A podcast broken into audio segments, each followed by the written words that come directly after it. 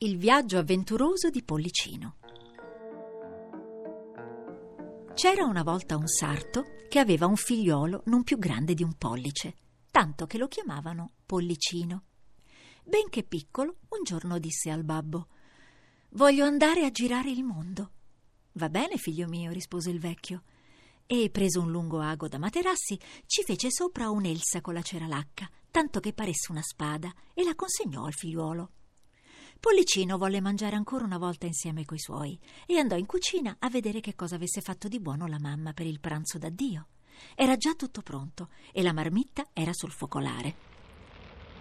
Pollicino, che aveva fame, s'arrampicò sul focolare e guardò nella marmitta, ma il vapore che ne usciva l'avvolse e lo spinse lontano su per la cappa del camino.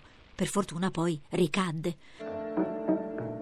Finalmente partì, girò qua e là e poi si fermò a lavorare presso un padrone. Ma, non contento del vitto che riceveva, disse Signora padrona, domattina vi scrivo sulla porta con il gesso patate troppe, carne poca. Tutta arrabbiata, la padrona cercò di picchiarlo con un cencio, ma il nostro ometto andò a ripararsi sotto il ditale, tirò fuori il capino e fece una boccaccia. Marameo, padrona! Ma la padrona alla fine riuscì a prenderlo e lo mise fuori di casa. Pollicino camminò, camminò, camminò, finché incontrò dei briganti che volevano andare a rubare il tesoro del re. Questi, appena videro Pollicino, dissero un cosino così piccolo potrebbe benissimo passare dal buco della chiave e far da grimaldello. Pollicino sentì la proposta ed accettò e andò con quelli alla stanza del tesoro. Dopo aver guardato la porta, scoprì una fessura abbastanza larga per lasciarlo passare e subito volle entrarci. Ma una delle due guardie disse all'altra: Guarda che brutto ragno c'è laggiù, ora lo schiaccio. Ah, povera bestia, disse l'altra guardia, lascialo stare, che non ti ha fatto nulla di male. Così Pollicino poté passare tranquillamente nella stanza del tesoro.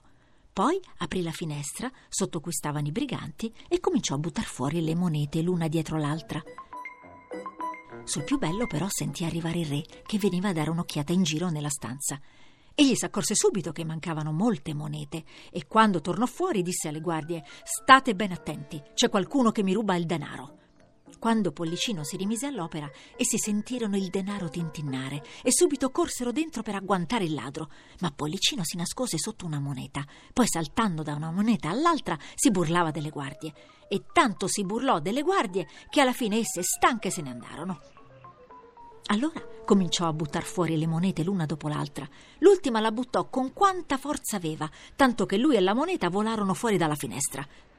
Quando divisero il bottino, egli si accontentò di un solo centesimo, perché non poteva portarne di più. Si affibbiò ben bene la spadina alla cintura, disse addio ai briganti e si mise la via tra le gambe.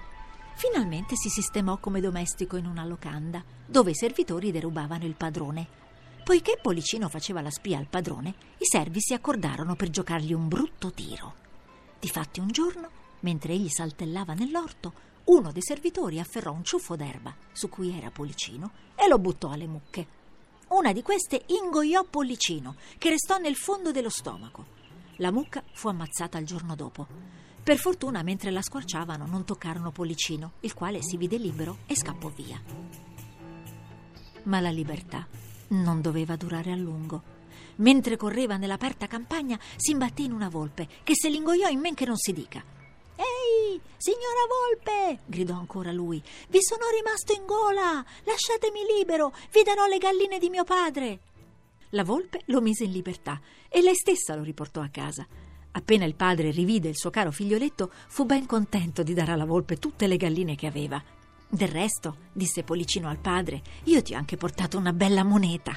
E gli porse il centesimo, tutto quello che aveva guadagnato nel suo viaggio.